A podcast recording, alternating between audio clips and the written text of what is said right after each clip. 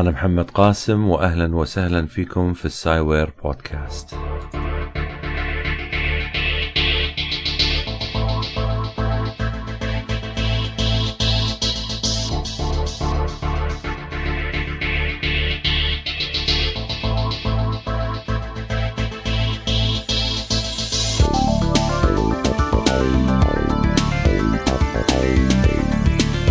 البودكاست هذا راح يتناول العلم والتكنولوجيا.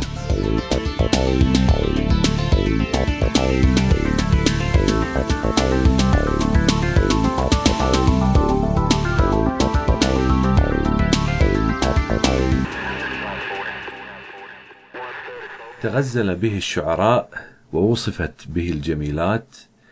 كان محل الأساطير القديمة ولم يسلم من الإشاعات الحديثة. هبط على سطح الرواد وحامت حول الستلايتات. وفي القصص الخيالية استذأب به البعض لما اكتمل واستعمر الناس في المستقبل. استنار به الرحاله القدماء وتعبدت بتقويمه بعض الأديان. وصلى بخسوفه الإنسان. ذكر نوره في الإنجيل وسميت سورة باسمه في القرآن إنه القمر. هذا الشيء اللي لا يمكن إنكار جماله ولا سحر تأثيره. مع ذلك الغزل والجدل ما يعرفه إلا القليل من الناس. شنو هي قصة القمر وكيف نشأ؟ وشنو هي أفضل الفرضيات اللي تفسر وجوده حول الأرض؟ اليوم أنا راح أبتدي معاكم حلقة قصيرة لأني ما زلت أعمل على بحثي في الدكتوراه وفي الأوقات اللي راح يكون علي ضغط أقل راح أشتغل على حلقات أطول. لكن في الوقت الحالي آه، الحلقات راح تكون أقصر إلى أن أنتهي إن شاء الله. في سنة 1879 أو 1898 اقترح جورج هاورد داروين الفلك الرياضي وابن تشارلز داروين مؤسس نظرية التطور أن الأرض والقمر كانوا جسم واحد وأن كتلة الأرض المنصهرة الحارة اللي كانت في بداية تكوينها في المجموعة الشمسية بعد 30 إلى 50 مليون سنة من التكون كانت هذه الكتلة تدور حول نفسها فقذفت كتلة كبيرة بسبب القوة الطاردة المركزية. هذه الكتلة اللي قذفت من الأرض كانت هي القمر وباستخدام القوانين الرياضية النيوتونية للأجسام قام بحساب حركة القمر. فاكتشف أن القمر كان في يوم من الأيام قريب من الأرض وشوي شوي تدريجيا أخذ بالابتعاد عن الأرض. وفعلا القمر إلى يومنا هذا يبتعد عن الأرض في كل سنة ثلاثة وثمانية من عشرة سنتيمتر. يعني في خلال 1400 سنة ابتعد القمر عن الأرض في حدود 50 متر. وكل ما مرت عليه السنين كل ما ابتعد عن الكرة الأرضية.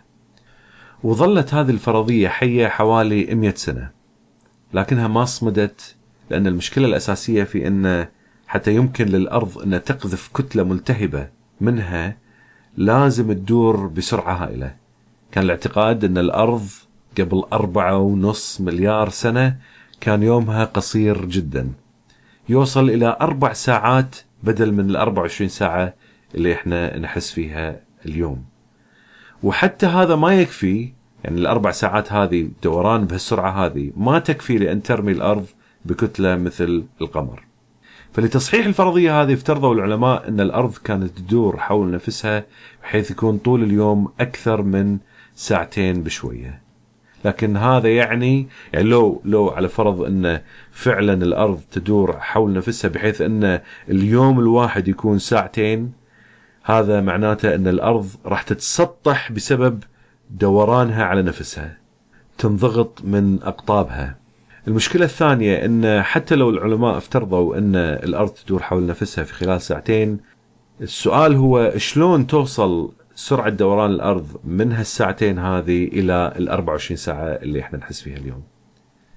بعدها هي فرضية ثانية الفرضية الثانية اللي اقترحها العلماء لتفسير تكون القمر. هي نفسها اللي تعتمد عليها لتكون الأرض. الأرض تكونت في المجموعة الشمسية من خلال اجتماع كتل صغيرة وكتل كبيرة أيضا. فيمكن أن يكون القمر اجتمع بنفس الطريقة هذه. أجسام مختلفة موجودة من الغبار اللي موجود أو أكبر من الغبار تجمعت تدريجيا لحد ما صارت عندنا كتل كبيرة. لكن حتى هذه الصورة ما صمدت أمام الحسابات الرياضية. العلماء حسبوا كثافة القمر من كتلته وجسمه وحجمه واكتشفوا أن كثافة القمر أقل من كثافة الأرض. فإذا كان تكون القمر اعتمد على نفس الطريقة اللي تكون فيها الأرض ليش اختلفت الكثافتين؟ المفروض يكونون نفس الشيء. أكو نظرية ثالثة أيضا طلعت هي تقول هي يسمونها نظرية القبض أو فرضية القبض تنص على أن القمر تكون في مكان ثاني في المجموعة الشمسية. وتحرك كان يتحرك وجرب إلى ناحية الأرض وبمجرد اقترابه قبضت عليه جاذبية الأرض. لكن حتى هذه الفكرة تحتاج أن القمر يحتاج يغير سرعته بشكل كبير بعد أن يتم القبض عليه في جاذبية الأرض. السؤال هو شنو أفضل فرضية تشرح تكون القمر حاليا؟ هذه الفرضية يسمونها فرضية التصادم العملاق. بعد حوالي 100 مليون سنة من تكون المجموعة الشمسية كانت تدور الأرض في مدارها حول الشمس. وعلى مقربة وفي نفس المدار اللي تدور فيه الأرض كان هناك كوكب آخر يدور حول الشمس لكنه لا يلتقي مع الأرض. يتلقى الضربات من الشهب والنيازك ومع كل ضربة تزداد حرارته.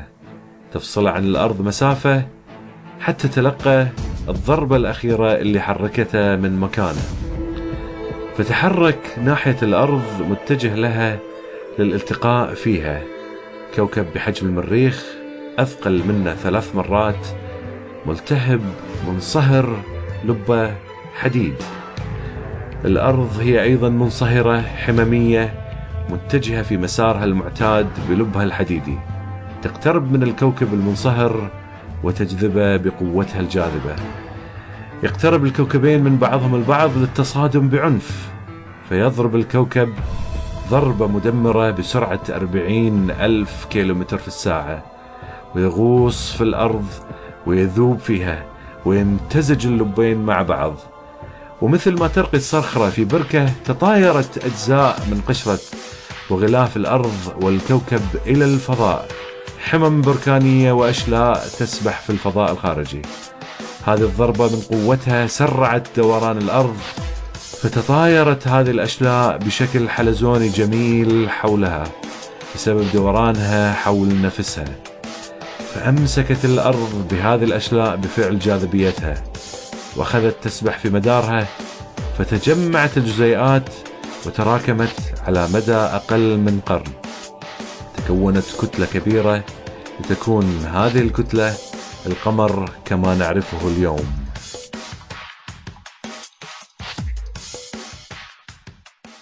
هذه هي أصح فرضية قبل فيها العلماء لكن ما قبلت مباشرة. اقترحها فريقين من العلماء بانفراد في السبعينات لكن العلماء ترددوا في ذاك الوقت في قبولها. وفي مؤتمر في سنة 1984 العلماء تداولوا هذه النظرية لأنهم كانوا متداولينها من أيام السبعينات إلى يوم المؤتمر وخذت النظرية هذه بالانتشار والقبول بشكل تدريجي. وباستخدام الكمبيوتر لتمثيل التصادم الكبير آه، استطاع العلماء خصوصا يعني أنا أتكلم عن هذا الشيء مؤخر جديد في سنة 1998 حسبوا بدقة الكيفية اللي تصادم فيها الكوكب هذا مع الأرض حتى ينتج من القمر. بالإضافة لهذا لما عاد الرواد رواد الفضاء من القمر جابوا معاهم أكثر من 2000 عينة من الصخور والتراب من سطح القمر. ولما العلماء حللوا هذه الصخور ثبت أن نظائر الأكسجين اللي موجودة على القمر قريبة جدا من اللي موجودة آه، في غلاف الأرض.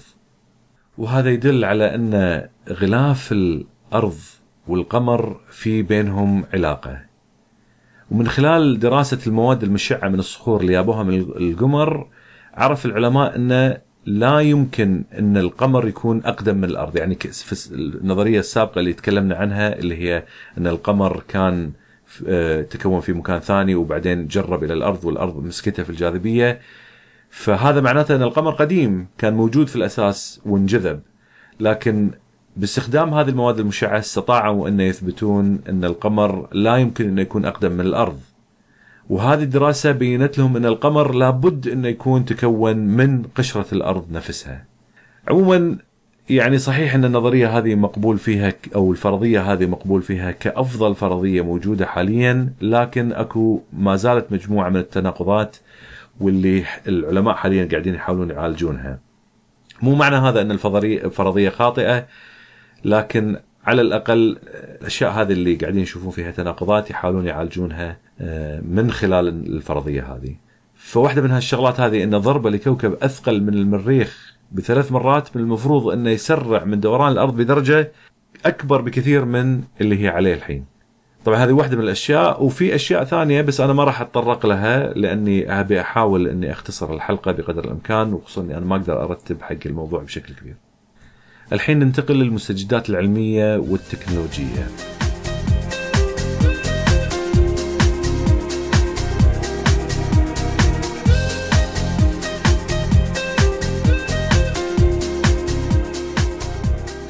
الخبر الأول العلماء عدلوا على إحصائياتهم لعدد المجرات في الكون.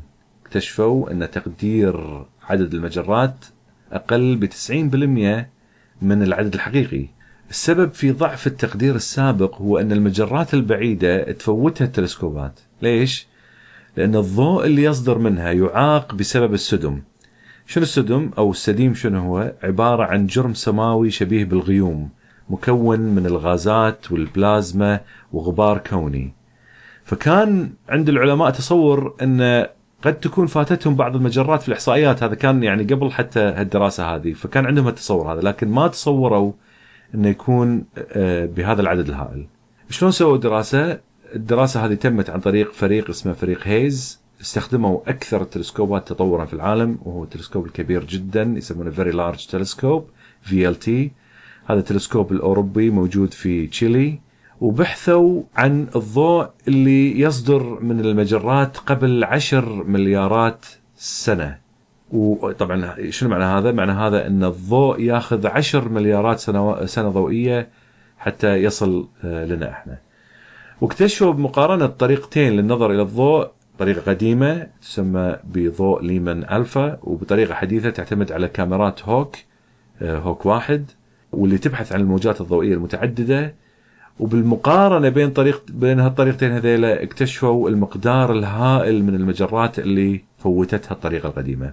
اكتشفوا أن هناك أضواء باهتة لمجرات قديمة جدا تعود للكون من أيام ولادته. ويقول هيز إذا شوهدت عشر مجرات فإنه قد توجد مئة هناك. طبعا العلماء الحين راح يرجعون مرة ثانية ويسوون خرائط أفضل للكون اللي نعيش فيه.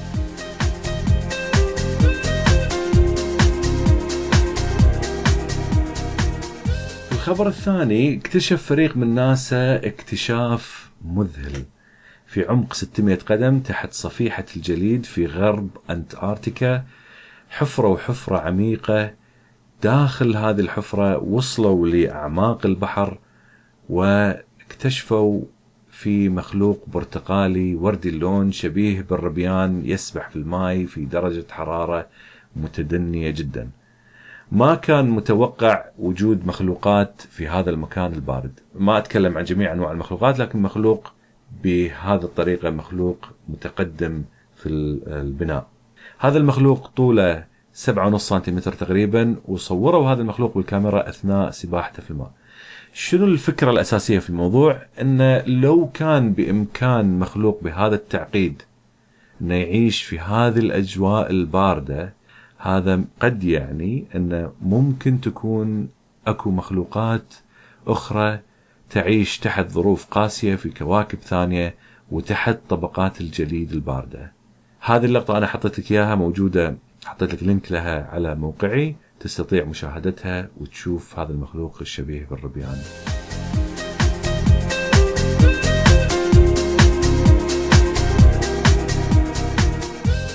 الخبر الأخير رفض عالم الرياضيات الروسي العبقري استلام ميدالية الفيلدز Fields Medal وهي أرقى جائزة يمكن لعالم رياضيات الفوز فيها وهي تعتبر مثل الجائزة النوبل بس للرياضيات. ورفض أيضا جائزة المليون دولار منحت له بسبب حله لوحدة من أعقد المسائل الرياضية يسمونها بحدسية بوينكاري.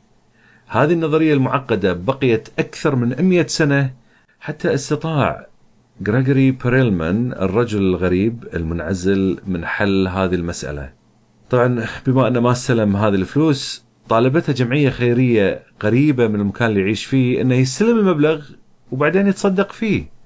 لكن هذا العالم المنعزل اللي يعيش مع أمه في شقة مليئة بالصراصير رد عليهم يقول طبعا رد على صحفي يقول لدي كل ما أحتاج إليه. حتى هذه الكلمة اللي سجلها له الصحفي سجلها من وراء الباب المغلق اللي هو كان قاعد في شقته أثناءها.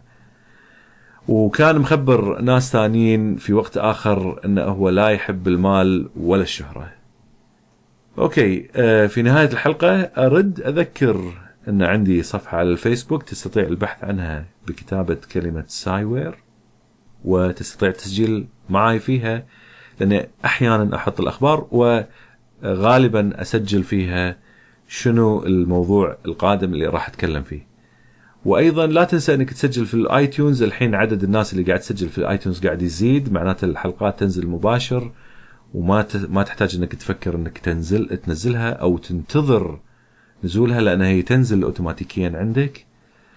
وفي الأخير أحب أشكركم على الاستماع للبودكاست وخصوصا أن في الأيام الأخيرة عدد المستمعين قاعد يزيد وهذا يدل على أن في ناس كثيرة تنتظر أن تسمع كلمة علمية مختلفة عن باقي الكلمات اللي موجودة في الساحة.